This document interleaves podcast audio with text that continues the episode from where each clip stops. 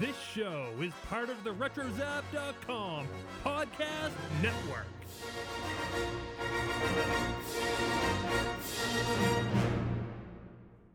You will never find the more wretched hive of scum and villainy.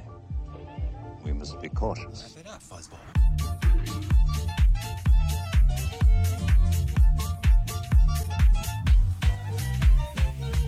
Hello, and welcome to Beltway Banthas, a Star Wars podcast live from the hive of scum and villainy in our very own galaxy, Washington, D.C. I'm your host, Stephen Kent, I'm your host, Swara Salih. And today we get political. We're going to be talking about the new character in the Star Wars canon, DJ, seen first in The Last Jedi, and some libertarian undertones to his character that got picked up on after people saw that movie. We're going to talk about that in both a good and a bad light today. Very excited to be doing that with our special guest joining us again for, I think, the third or fourth time, returning guest Brittany Hunter from the Foundation for Economic Education, also known as FEE. Brittany, welcome back to the show. Hi, guys. Thanks for having me. Thanks for coming Oh. back on. Anytime. Super nice to have you here. Um, Brittany, you've kind of come on to be a resident expert on a variety of issues that we have needed a resident expert on. So thank you for coming back. Um, we've changed up our show format a little bit. I think folks have been really interested in getting a little bit more political commentary. So we're going to start off with a little bit of news of the day before we go into talking about DJ and The Last Jedi. Guys, did you watch this Facebook testimony on the Hill today? It was just, it was, it was oh, I wanted to put my head through a wall. Um, Yeah. What were y'all's thoughts on this? Because I just was sitting there wishing that um, aides to these senators and House members were the ones asking the questions and not the actual members themselves. They just seemed unqualified, with the exception of maybe Kennedy and Sasse. I mean, it was just really bizarre. They didn't really seem to know how the internet works. We were watching this in my office, actually. You know, a lot of what we do, and we're talking a lot about cybersecurity and how cities should be dealing with that. Watching it was just. It was uncomfortable. It was extremely shallow. And I have to say about Mark Zuckerberg himself, he looked extremely uncomfortable being there. I was sort of making a joke throughout the day, and I didn't mean to sound mean, but it, this is literally what I think. He looked like a robot who was forced to interact with humans for the first time. I kind of, I kind of felt sorry for him in that regard because he's not used to being in a tie and talking to these old senators and just having to explain something about his product that he never thought it would be used for to influence politics on such a large scale. I personally think that he should have had that foresight, but still, he's mostly a tech guy, not a political and socio guy. So, yeah, it was just really bizarre. And I think they barely scratched the surface of the magnitude of issues Facebook and social media have to deal with. One of my favorite faces or, or tweets about Mark Zuckerberg was Mark Zuckerberg's resting expression uh, is the face that you make when your granddad asks you to download the Wi-Fi. That was kind of the theme of the whole thing, though, right? Like, how do I internet? Because we found out how little our representatives know about not even just Facebook, but the internet. Right. Brittany, crazy. this must have spoken, I think, to some of your your internal biases and sort of been a little bit of a confirmation for you and, and for me as well about just sort of how little. Uh, these people know about the things that they want to sort of get their hands into. W- What were you thinking while you were watching this, just from like a policy standpoint? My biggest fear was here are people who want to eventually regulate uh, cryptocurrency because that's a big issue for me and, and the you know blockchain space, and they don't even they don't even know how advertisement works online. It was it was laughable, but it was also terrifying at the same time. Facebook is selling your data, Brittany. They're selling it. They're actually like, you know, just giving it to someone, taking five dollars in exchange. That's their business model. Oh boy, yeah, we're in You're- trouble. your, uh, your old representative Orrin Hatch must have made you real proud. Oh, that was that was something else. My favorite was yeah. He asked how can how can you offer this for free? And Zuckerberg looked almost shocked. He said, "Senator, online ads." Like it was. Yeah. Oh, it was pretty humorous. They, they don't know how the internet works. They don't know how Google makes money. They use these services every day, or their staffers and interns use them every day. But some of them think that, oh, why don't we pay for this? They, they don't understand how the internet works. It's it's insane. Yeah, yeah. So Paul Ryan is leaving Congress. Um, he is uh, he's going to be taking an absence. Uh, he's going to finish out here in eight months, and then he's not running for reelection. This is so it's to be expected, right? Like everybody kind of saw this coming from both sides. There was a lot of rumors going on in the Hill for the past couple of months that this was something that was going to happen, but the timing was a little bit suspect, and it, it sort of raised some eyebrows, particularly because you have, you know, Trump's like lawyer getting his office raided. Um, mm-hmm. It's really tightening up in terms of of the corruption um, case against the president, and then he kind of does this in the same day. And I found that timing to be surprising as well. This is kind of the end of an era, right? Like, I think after Trump's first State of the Union, it was the official death date of the Tea Party. And with Paul Ryan leaving, sort of the last bastion of any anybody who's outwardly saying that there is a huge entitlement problem in the Republican Party. Um, that was something that he wanted to make mainstream in his time in Congress, and now we have a president who believes the exact same uh, or the exact opposite of that. Mm. Um, it sort of seems like he's leaving at, at, a real at a real low moment for his ideology and his his own career. I just assumed he's going to run for president. That, that was the mm. first thought. Is I thought this was oh okay he's he's running for president. I, I conceivably yeah I could definitely see that. How do you go from like the most uh, unpopular job in the country to running for president? I just don't I don't see how that's a jump that he can make. Donald Trump is our president. Anything is possible. Yeah. Yeah. Yeah, but I mean, we're talking about like a Speaker of the House. Like Speaker of the House running for president is is is rare. That is that's that's, that's not a leap that you see often because again, like I, Congress although, is more important although, than anything in the country, and you're the leader of Congress. Although I think like w- what Brittany's trying to say, I don't want to speak for you, Brittany, but still that he's trying to salvage what he has left, and I think that the state of the Republican Party as it is right now even though the Republican Party is the majority, it is still plagued by problems and is still plagued by this pressure of the investigation into Trump and his corruption. And Paul Ryan, right now, I think that he just doesn't really know how to manage all of these various constituent parts of his party. So while he's not going to be running necessarily for president 2020, at the very least, he wants to salvage what he has left. Maybe he'll do lobbying for a while. I think he's trying to play the long game. This is this is right wing inside baseball, but uh, his his favorite think tank uh, is the American Enterprise mm-hmm. Institute, and they're very famous really? and beloved president Arthur Brooks um, is leaving, and I I actually see Paul Ryan um, as a as a strong contender to move into being president of AEI. Mm-hmm. I see. Uh, I, I don't know. I don't think he's um I don't think he's free market enough, to be honest with you. Interesting. AEI really? he's, their, he's their he's their poster boy. Is he?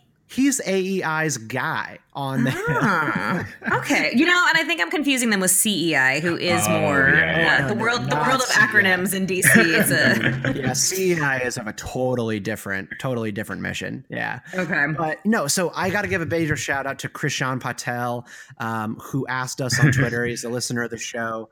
Um, he asked us for Star Wars parallels to Paul Ryan leaving Congress.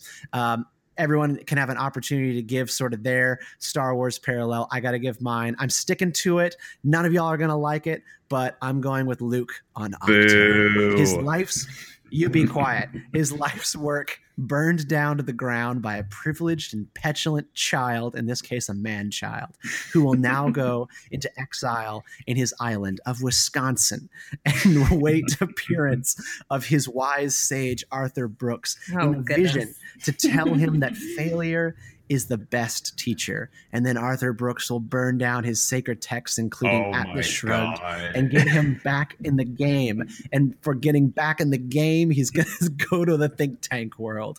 That's my analogy. And I'm sticking to it, Patel. I mean, I'll just say that Paul Ryan is no Luke Skywalker. Uh, that I'm just going to leave How it as that. I'm going to leave it at that. I'm gonna second. I'm or third. No, second that because I don't even. I don't like Paul Ryan enough to grace him with the Star Wars. Brittany is not establishment enough. Brittany, Brittany is way too anarcho. Brittany, you hear where I'm speaking from. Uh, you don't deserve Star Wars. Exactly. So, a political parallel for Paul, or a Star Wars parallel for Paul Ryan. Hmm. you know what? Count Dooku. Count Dooku thought that he was going to be leading this awesome new sort of resurgence of uh, politics in the galaxy or for Paul Ryan in the United States.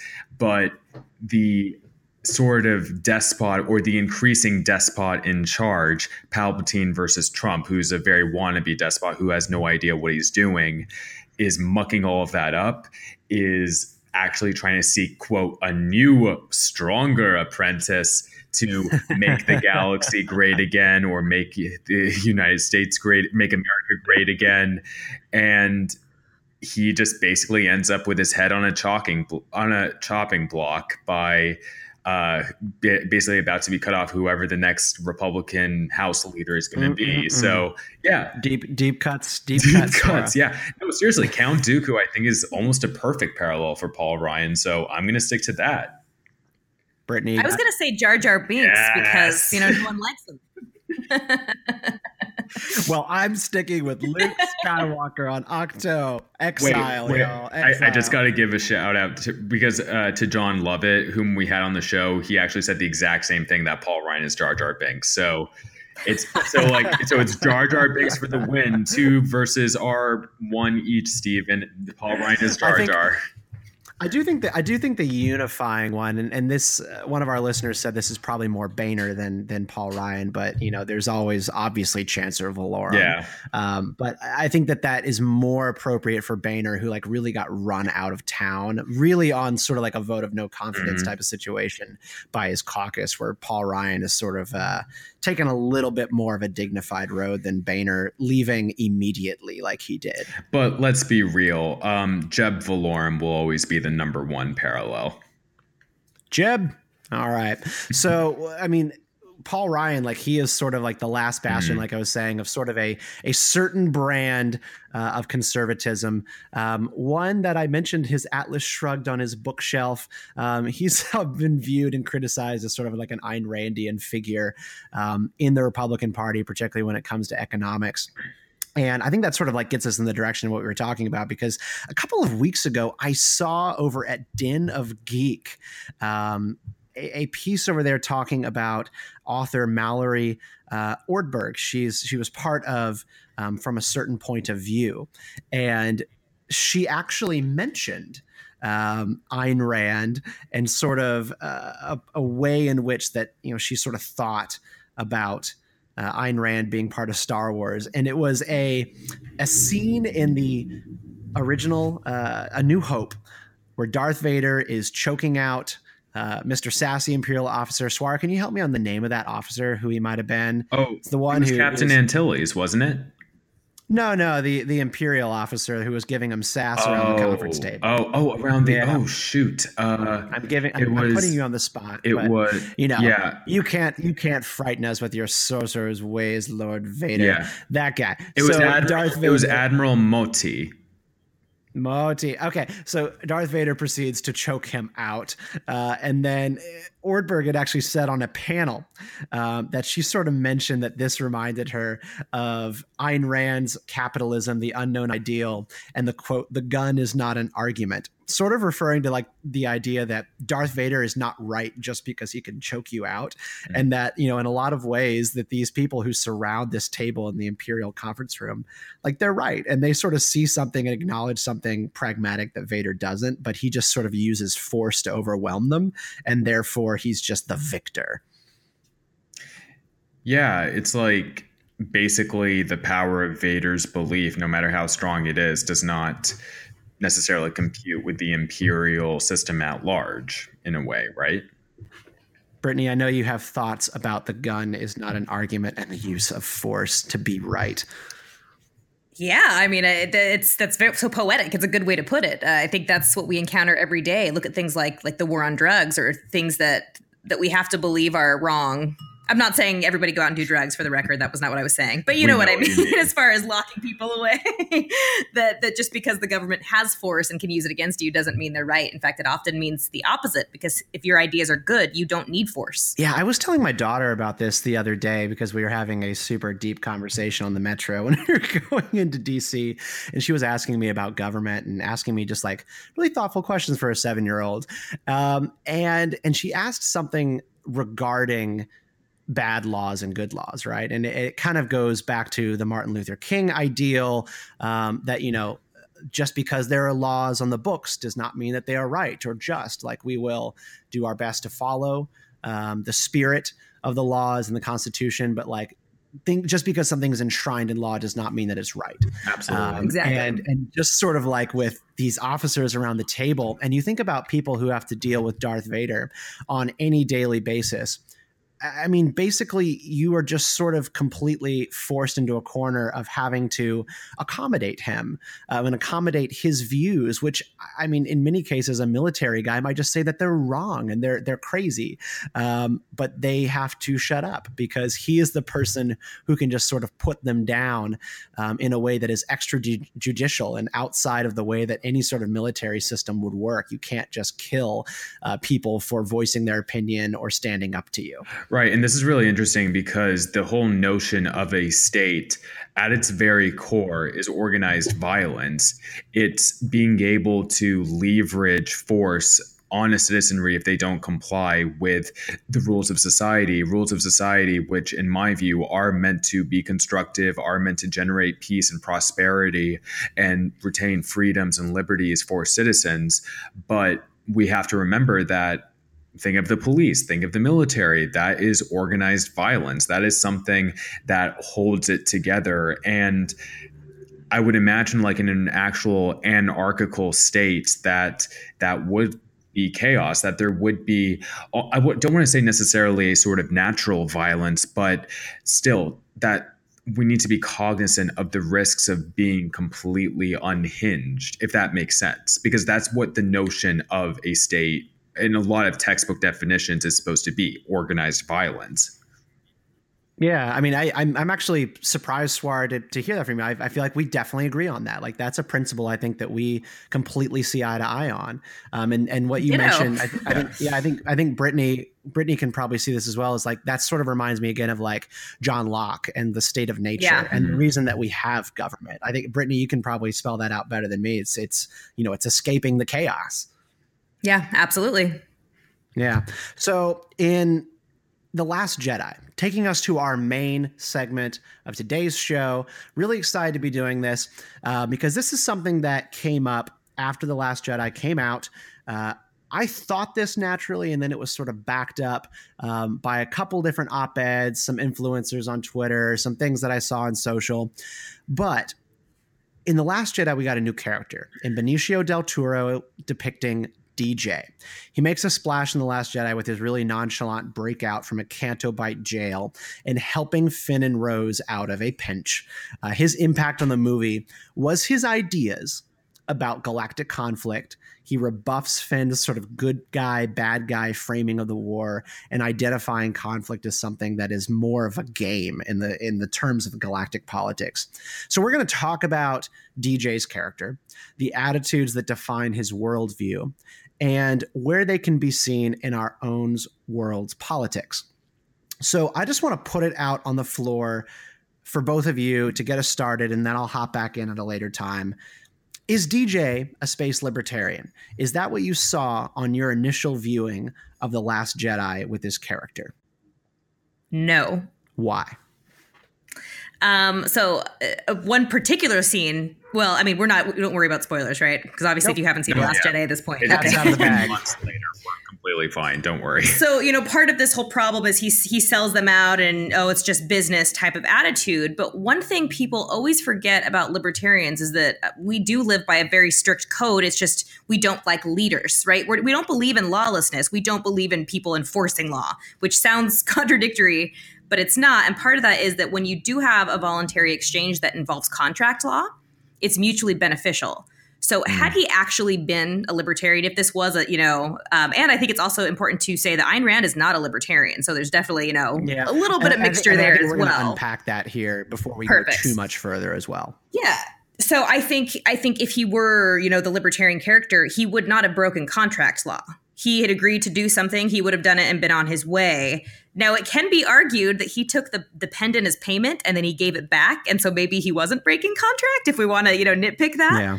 But uh, yeah, I see him. Um, I I do have some opinions about, but I'll let you guys finish on the whether or not he's a libertarian before I dive any Yeah. further. Swara, what's your opening salvo on this? I didn't really think of him necessarily as a strict libertarian, as I understand it in the real political world. I so saw not a him as someone. but like, did he sort of like set off Right. that that sort of like this is like the libertarian type personality in the in the Star Wars s- universe? I- I mean, but even so, not really that, because I understand libertarianism as a sort of political ideology in our own American system. And what we have in Star Wars, we don't have that sort of partisanship. We have your resistance, we have uh, the First Order, which is basically now the Empire, now the resistance is, is the rebellion.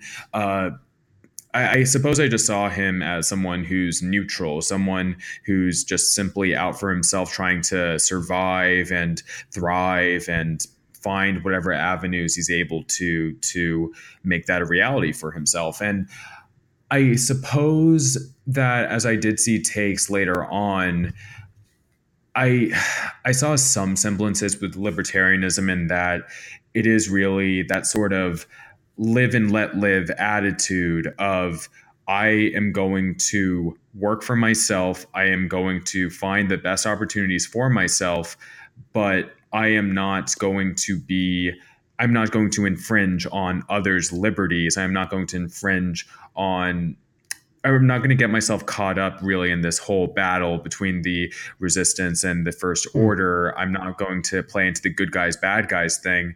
So I suppose that sort of struck me as libertarian because, and the thing is, like, when he betrays Rose and Finn, he says it's just business and he himself is about to be, he was captured was probably about to die as well but he did what he had to do for his own self-preservation he made a deal Yeah. so in a, in a way like I will say, you know, it's like I it was still a betrayal, but still he told the us the audience straight up who he is, that he Yeah. does not care about these sides or this war and he'll do what's best for him. And so it, it honestly in a way shouldn't have been a surprise. And it's really interesting because it's like we were expecting him to be the scoundrel with a heart of gold like Han Solo, but yeah, and he did a little Yeah, head he was- fake there, you know, with like giving the pendant Yeah. back. You know, we were kind of like, Yeah. "Oh, Yeah. DJ is going to be a new Han Solo. He's a nice guy." no. and then he sort of pivots back. You know, I kind of want to go in here and say, I did leave the theater thinking, oh, we got the space libertarian finally.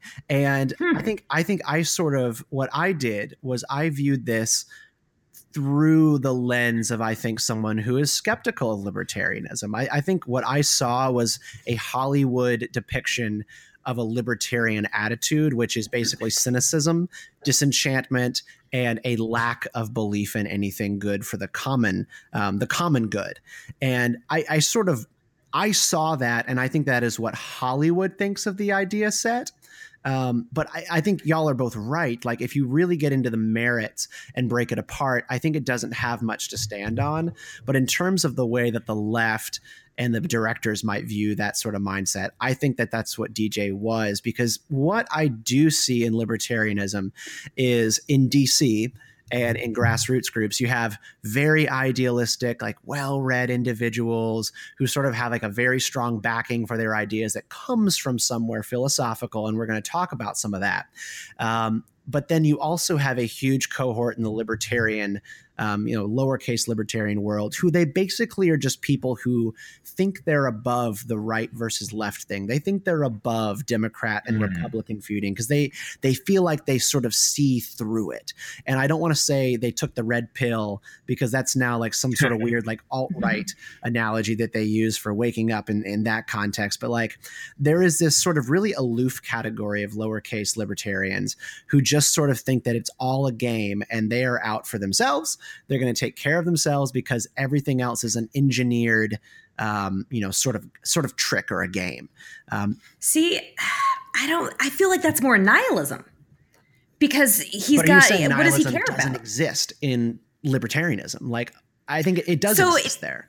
That and that's an interesting question, but I think the problem with libertarianism is you, most, or not most, I can't speak for everybody, um, but a lot of a lot of us have so much meaning and purpose, right? Whether that's ending the state or you know whatever it is we're passionate about, there's so much meaning, right? We're, we're almost too meaningful. Where a nihilist is kind of like, who, why why do you care? The system is rigged, Yeah. which Yeah. does sound kind of libertarian, but it's not like, oh, let's revolt and and build something new. For them, it's just who cares? I'm going to get what I can out of life. Yeah. And then I'm going to move on. And- and I mean, those, those, And- those wait, wait, wait. Sorry. totally wait, exist, sorry. Yeah. Wait, wait, wait, Stephen. Sorry. Uh, Brittany, I want to ask you, though, about something you were talking about earlier the contract. Um, it does seem to me that there is sort of a code of morals amongst libertarians. So I'm wondering if you could elaborate on that. Yeah, so it's kind of in a lot of books to sum it up simplest, libertarians basically believe in in two laws, and I say that in scare quotes. Um, do everything you've promised to do and don't take other people's stuff. Th- those are like the primary, you know, golden rules that libertarians live by. And the reason we live by them is not because we have some some huge, you know, morality believing in that. It's because of self-interest, but because of self-interest, we are then encouraged to do good uh, because it comes back to us. If you violate a contract, who's going to do business with you in the future? You know, what if you run into this person later on and you need their business? They don't want to do any business with you. You've got a bad reputation. And so all of this exchange, all of this this abiding by contracts serves everyone's benefit. And so it keeps a polite and a, an honest society. That sounds very karmic, honestly. Yeah, it is. It kind of is. Yeah, Yeah. I mean, and it is, and I think like you know what Brittany just mentioned is sort of like in a microcosm. Like if you wanted to sort of modernize it like really quickly, like the libertarian ideal in terms of the way that business um, and society should function is basically Yelp. Like I, I really sort of like I look at Yelp as sort of a a small version of everything that Brittany just laid out. Um, peer review, personal reputation, and you do not have anything to gain in a free and open society from cheating and screwing people.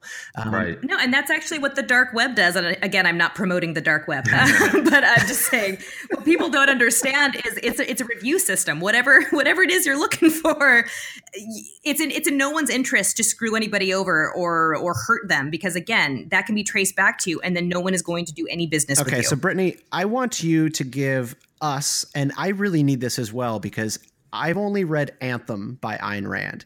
Um, I don't think many people in our audience probably have read any of it, but you hear Ayn Rand thrown around. I think almost always in a negative context. Um, I know you have sort of shifted along your time um, in libertarian thought on being sort of Ayn Randian, but sort of tell us, Yeah. if you can, as short as possible, what it means to be Ayn Randian, what those beliefs are, what is objectivism? Well, it's more than that. Um, Ayn Rand is a gateway drug. And I mean that in the best possible way. There's a great book actually called It Usually Begins with Ayn Rand. And it's about how it doesn't matter. You could pick any libertarian out on the street and you ask them, what was your first exposure to these beliefs? And they'll tell you either Fountainhead, Anthem, or Atlas Shrugged. It's it's how we all get in because she's such a she invokes such hatred from so many different people that that is who you think of, right? That you think of that person. And in college, that's what drew me in. I was sick of this, you know, the the the leftist agenda, so to speak. And Ayn Rand was the juxtaposition to that. Ayn Rand was the exact opposite of everything that I was hearing in my classes. And so, to, you know, it was almost like it was the same reason I listened to hardcore in high school. I liked what wasn't cool. You know, I liked that fringe, like the Mhm. opposite. But then you get older, and for me, um, I, I prefer Austrian economics as my brand of libertarianism. And Ayn Rand did not agree with Austrian economics uh, in a lot of a lot of ways. So for me, it was finding more like learning more economics and kind of saying okay, but also realizing that I do think feelings matter, and Ayn Rand is very much you know not a feeler. Uh, everything is rational, but people are not rational. And so, if you subscribe to that and you stop thinking that way, you're going to be very lonely. Um, and I experienced this during my my own political transformation. Is uh, can I say? Can I swear? Are we swearing? We don't try swear not right? to. Okay. Um, well, if you're being a butthead, then nobody's going to be your friend, right? So, and Ayn Rand is that person. She's not very nice. I don't know if you guys have heard anything. Like, she used to kick people out of her inner circle, very culty. Um, she's not the most empathetic character. And I think as a libertarian, if we want more people, we do have to learn to be more yeah, empathetic. I mean, you know, basically, I think the the objectivist ethic was I like to rebuild morality um, in in a different way, where it's not all just about saying like I love you, because first you have to embrace the I. I think as as it's put with like the the Atlas Society, um, you know like yeah. you really have to believe in the i before you can say i love you to anybody else. And there was sort of this this sort of spiel about you know i guess like the old way was that goodness said love your brother as yourself. This was the christian scripture. And then according to the marxist uh, it was from each according to his own ability to each according to his need um, and the result of both was sort of centuries of bloodshed, all in the name of self sacrifice. And nobody was actually making anything better. Everybody was still just killing one another. And so I think the objectivist thought that she was coming with was like, there is no sort of respect for the self and nobody is governing off self-interest there's like all this try there's all this effort to focus on the collective and in the end the collective always ends up um, being some sort of mob right? Like, am I am I getting that vaguely right? I think yeah, I think that's a that's an accurate assessment. Absolutely. Yeah. You know, and, yeah. and I think one of the core tenets of individualism, which you know obviously is connected to libertarianism, is libertarianism is that you can't fix other people or fix something as complex as the mm-hmm. economy mm-hmm. or the government until you've fixed yourself. You know, that is kind of a primary tenet. I think that the Star Wars character that tends to lean most towards this, and Brittany, I think you've discussed this before when you were on our show, our Fourth of July show, we're talking about freedom, is Han Solo. I think I think that yes. he is someone who really sticks to his contracts, who uh, is really uh, keenly focused on self improvement and will let people go about their own business while he keeps away from those imperial entang- entanglements unless it happens to be part of his contract. And he cares about his friends again, like the empathetic mm. part. Like Han Solo is your your thief with a heart of gold. You know, he's not he's not going to leave his friends hanging. Yeah, yeah. We had exactly. a we had a past episode. I remember, like we got into a tiff. It, it was with guest Mike Connor, and we were talking about how Han Solo, you know, Han Solo sort of like in the libertarian world, you know, has this rap as like being sort of the poster boy for the movement that's in Star Wars. You know, he's he's the guy with the gun in the bar, doesn't care about your rules, et cetera, et cetera. And then there's sort of like a reclaiming from the other side of saying, well, no, he joined the rebellion. He he believed in a movement and he cared about other people because again, like kind of the left doesn't think that we care about other people. That's sort of like like, a, like a, an instant sort of like assumption. And so when he, when he got friends, hey, I'm a leftist. I don't think that necessarily. I know, Swara. Um, necessarily accountable for everything, but it, it's sort of the pre uh, predisposition, yeah, predisposition going in. Um, and when Han Solo gets friends, joins the rebellion, and then also is willing to like just give up the Millennium Falcon and give mm. it hmm. to the fleet. Um, we had this debate about whether or not that is liberalism or libertarianism. And mm. I just remember I stood very firmly on the mount of saying he joined the rebellion and then he was willing to give up the Millennium Falcon to his friends and allies for the cause that he believed in. No one said, you are now in the rebellion therefore you are you know we are conscripting the millennium falcon into service and you have to give it to us or else. And like that really for me is what the progressive way of like viewing the collective goes. I mean he did it by choice and no one told him he had to you know, I'll just say, like, as a progressive, and I agree with that. I agree that it was his own choice to join this cause, that he realized that while he was a strong and proud individual, he could still give himself to this cause that by nature is collectivist, that is about joining our resources together to fight against this greater evil. But at the same time, I think that we see Han struggle with that a lot. I think that we see it in some, and not that people are required to read this, but, or no, but this is implied in The Force Awakens very heavily.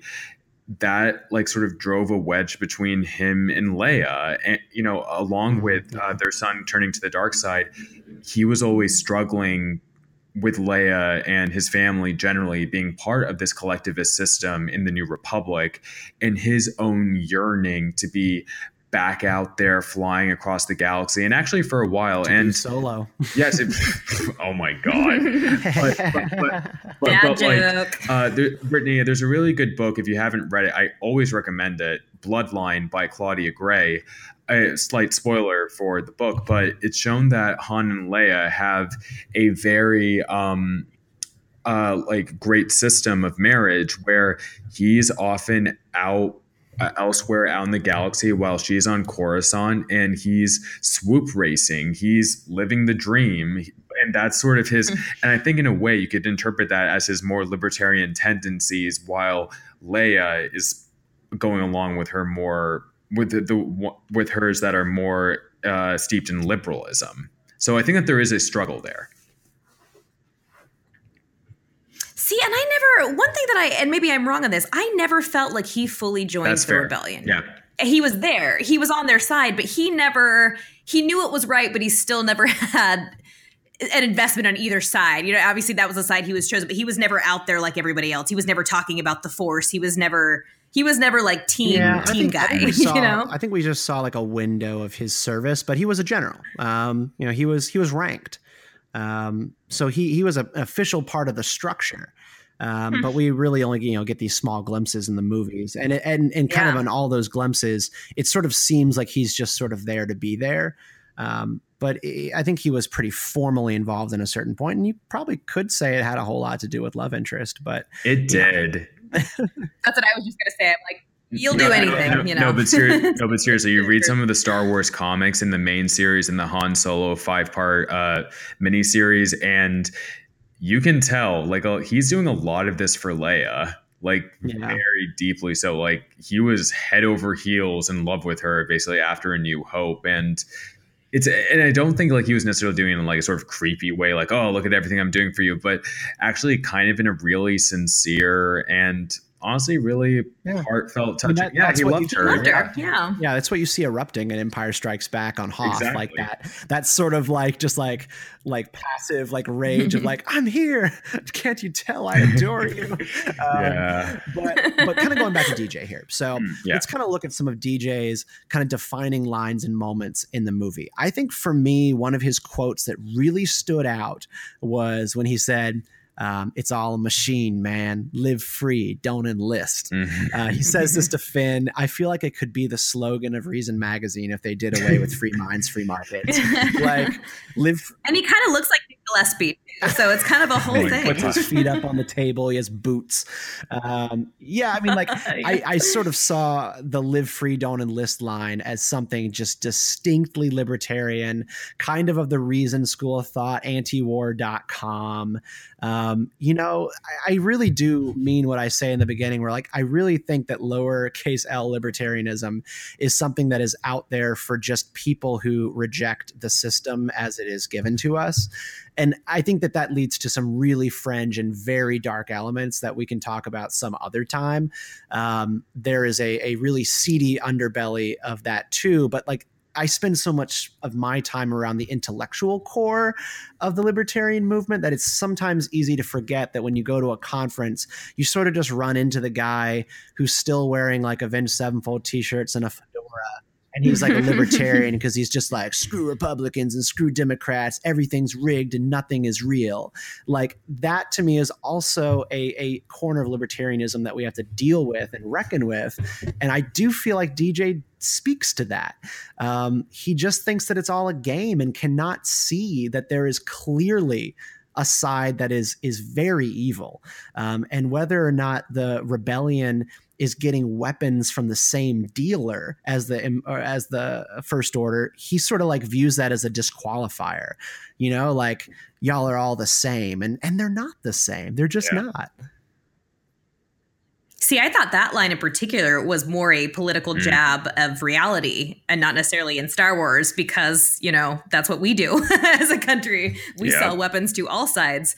So for me, that kind of stood out as kind of a, ooh, he's dropping truth bombs about what foreign policy is really about. And that in a way can be viewed as a libertarian line of thought that we are involved yeah. in so many unnecessary wars worldwide either directly involved or by proxy but at the same time does that make DJ himself overall a libertarian and I think that he definitely has elements of it but based on this conversation and based on my own multiple viewings of the film I didn't really see that. I thought maybe he could be almost more like in his own personal ideology an anarchist or someone who just doesn't really care about politics and just doesn't I, like his name says just doesn't just doesn't want to get involved. So I, I think it's very in a way it's a bit hard to pin a political ideology on him but I could see elements of libertarianism, but as we discussed earlier, the character that really seems to embody this is Han Solo. And that's where I see, especially when you when you juxtapose him with with Han Solo, that he's just a pure he's a nihilist. He's he's he doesn't care about anything because he doesn't see a mm-hmm. point in anything. He sees hypocrisy on both sides, which uh, clearly there's a good side and a bad side, but we've seen the good side even struggle with with moral dilemmas on you know doing the right thing. And so I think he kind of he kind of portrays that. He kind of shows like, no, there is no good side in a lot of things. It is more complex than we think it is. You know, who cares what happens? We're yeah, all going to die. in complex and end. nuanced, and maybe we shouldn't all be so absolutist in our specific lines of thought. Brittany, you know, I, I, I listened to a, a friend of the show and, and kind of wanted to ask, like, how is DJ not um, representative of, of, of objectivism? Like, how is he not channeling selfishness and sort of self preservation, which I think someone from objectivism would say is rational self interest? It's not selfishness. Could you sort of qualify the difference there and why perception of um, objectivism is is deemed selfishness. Yeah, and I so I, might be repetitive, so forgive me. I, I think it comes down to contract law, and it sounds like such a small, minute point or moot point, excuse me. But that is that to me is the the number one thing that I said. Oh no, he's not an objectivist because an objectivist would do what they said they were going to do. However, having said that, you also have to ask. Yeah. Okay, he did do what he was supposed to do. He got he got them out of there or whatever the main he you know he hacked into the system. He did do It's what he true, said he was going to do. And then Yeah. he bails. So at, at the same time, Absolutely. he did kind of fulfill his contract, and so he was acting out of you know, I, self-interest. I think that's a really interesting point that you have highlighted, and I didn't think of it going into this episode. He did do exactly what he said, and then they got busted. Yep. Um, and you know what? What is he going to do? Like get on his knees and get executed for a cause he doesn't believe in? Like Yeah. that doesn't that doesn't make sense to me either. Like why is he a bad person for taking the deal? And he, you know, I I really believe him when he says like, you know, it's not personal, it's just business. And I and he just turns around and he says like, you guys are going to blow them up today. They're going to blow you up tomorrow. It just goes on and on. And Finn says you're wrong.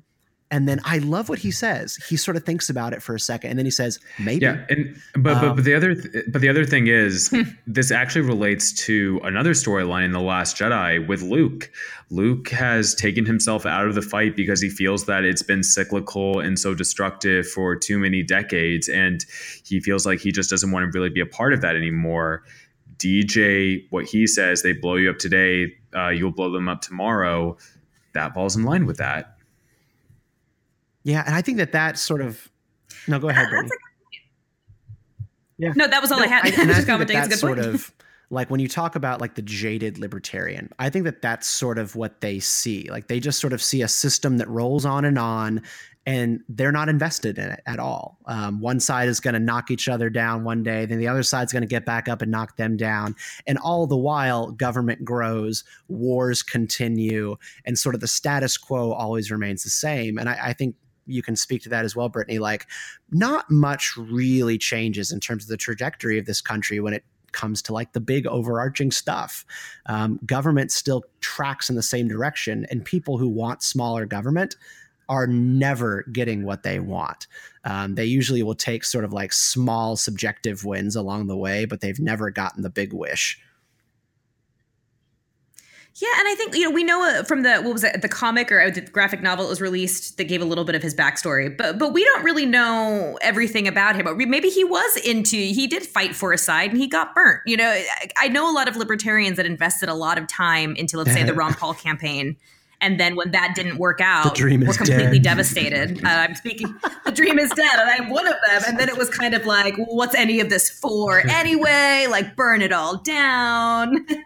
Um, and for me, I found solace in, like I said, things like like cryptocurrency, where I was like, oh, the world is becoming more decentralized. That you know, it's just not happening in the way we're seeing it. But one interesting thing that I think really stands out in determining what DJ believes is that he does seem to be envious of people who do Yeah. have meaning, and I think Right. that's why he gives the pendant back because I think he sees like, look, they, you know, he's the anti-hero, he's the juxtaposition to the heroes, but he sees them, he sees that they care for each other. There is, there's more to life, right? They have something to live for because they're fighting together, Is and he I a think that's why he nihilist, gives it back. He's a nihilist. I had read one down. thing the other day saying that Ayn Rand came up with sort of her school of thought to fight nihilism. And that sort of flies in the face of everything I kind of thought about her personally. What does that come from? How does her view um, diminish nihilism? Honestly, that's something that I don't know that I can even answer because I do kind of see her a little bit as a nihilist. That's that's probably a little bit unfair, just because right? anyone Yeah. who believes in the market also believes in value creation and that to me is the the antithesis of nihilism because you care about something you want to create value you want to put something forth into the world. And and and actually no here's what i would say to that. That is Yeah. what she takes pride in hard work. A nihilist wouldn't do that. A nihilist wouldn't care. They'd work to pay the bills until they died. That would be the only you know reason. But but randians take pride in what they do and how they are creating that value. And i think that's the main Yeah. difference. Well, y'all, any parting thoughts on libertarianism, DJ, and The Last Jedi?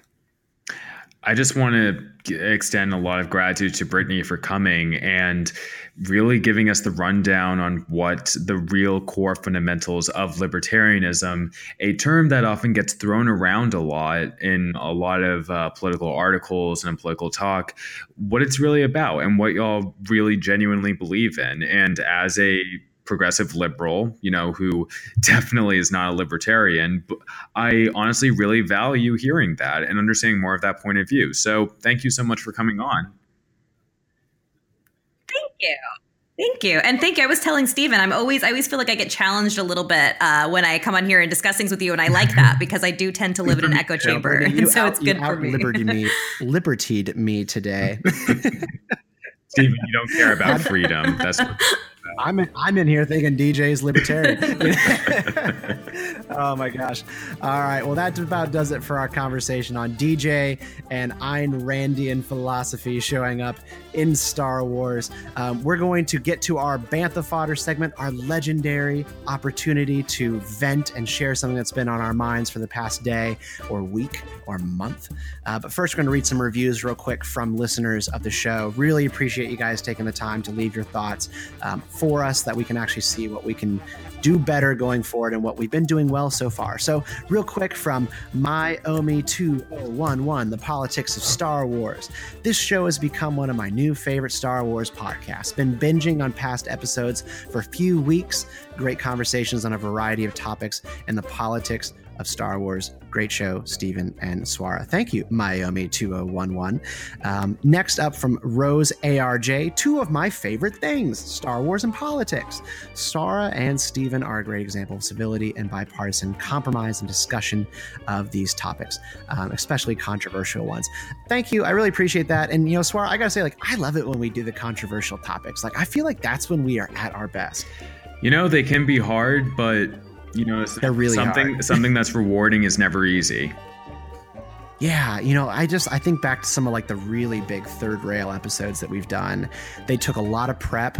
One of them like even tears, but it was so good. And I feel like the response to those episodes are always great. So, y'all, if you ever have ideas about topics that we can do on the show and things that we can wade into and discuss that maybe you don't think are getting a proper and full discussion in Star Wars fandom, in politics, whatever, uh, shoot us an email at beltwaybanthas at gmail.com. We would love to hear it.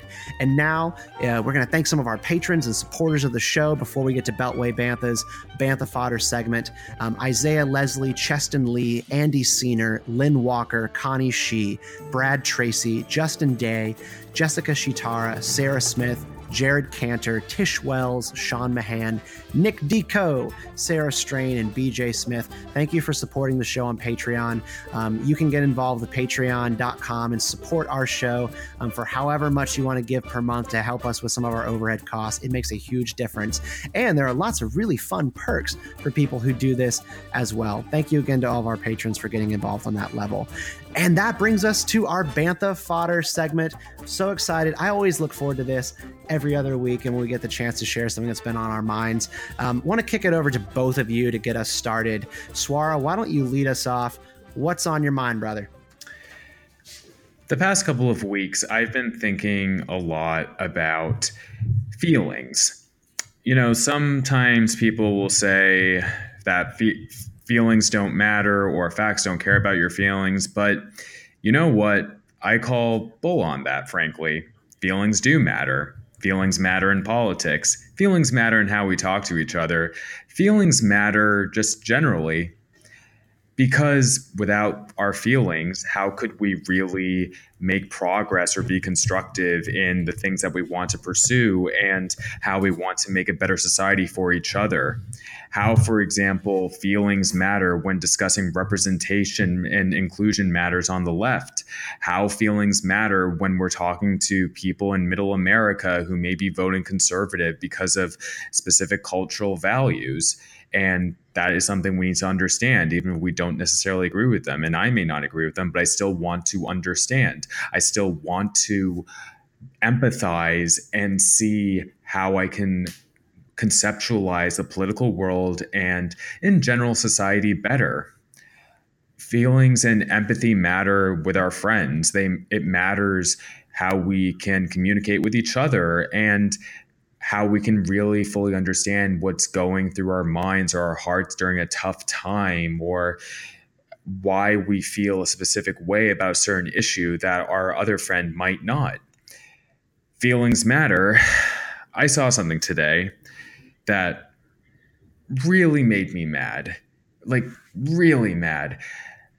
Feelings matter in how we talk to people we revere, eh, to celebrities, even.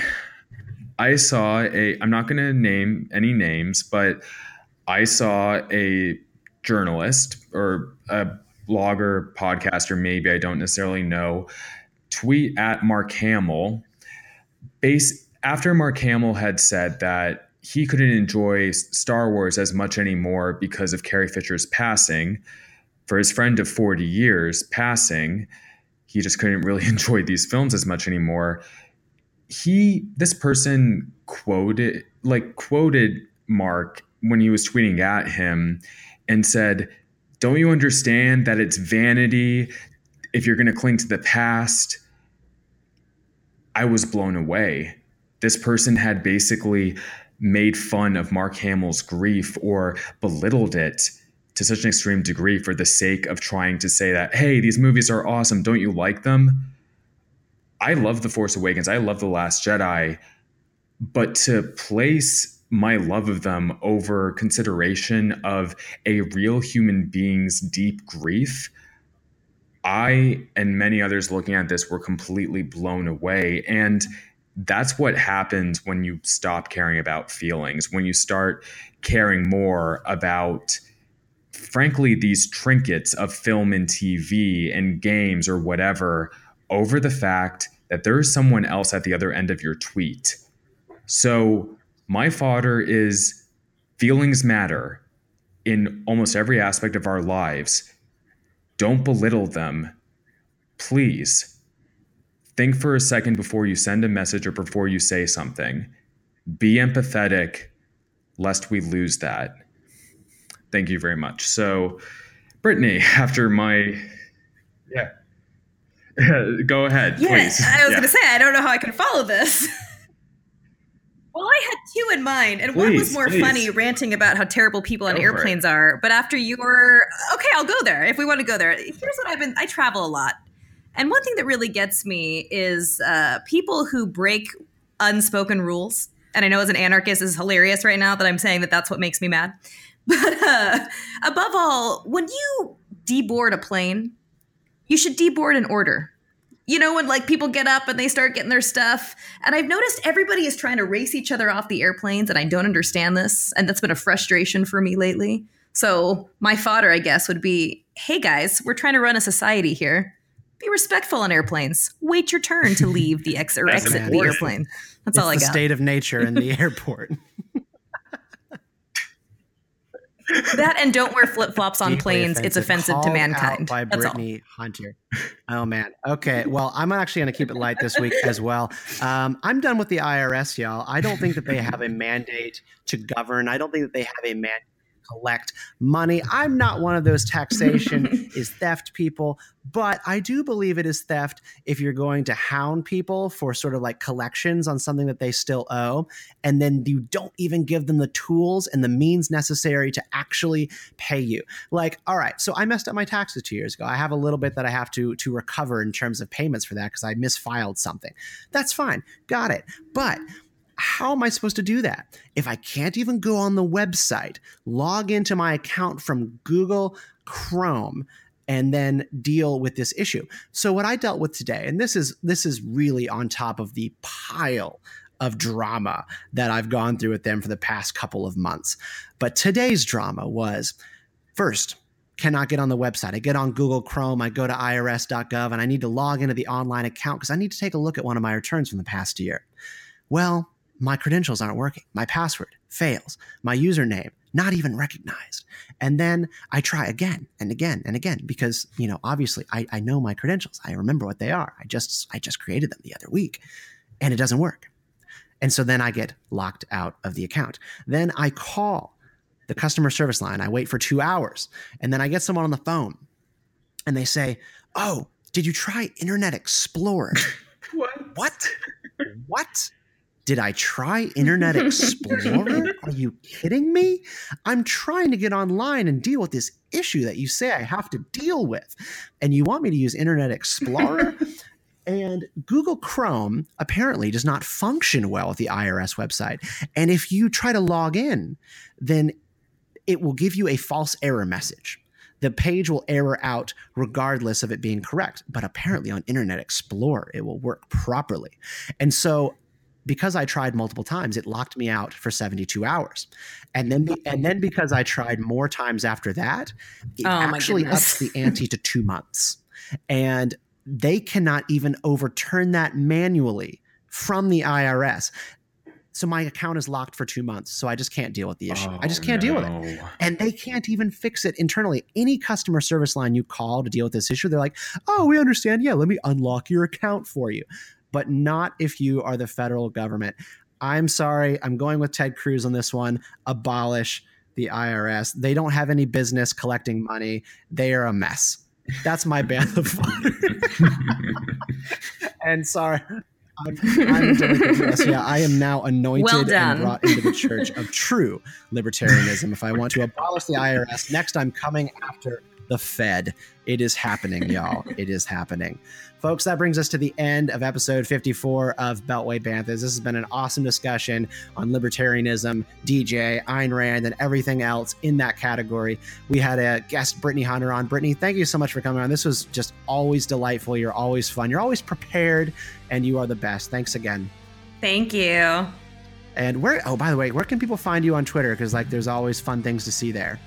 There is. So it is Brit underscore the underscore wit. So Brit the wit at Brit the wit. Um, yeah, and you can follow me on Facebook as well at Brittany Hunter. You can find me on Twitter at Stephen underscore Kent89. That's Stephen with a PH underscore Kent89. And you can follow Beltway Banthas at Beltway Banthas. And we're on Facebook as well. We look forward to hearing from you. Swara, brother, where can they find you? You can follow me on Twitter at Swara Salih1. That's S W A R A S A L I H 1. As Stephen said, you can follow Beltway Banthas on Facebook and Twitter, just at Beltway Banthas. You can also follow me on Instagram at Swarto. That's S W A R T O. And you can also find my blogs on two websites.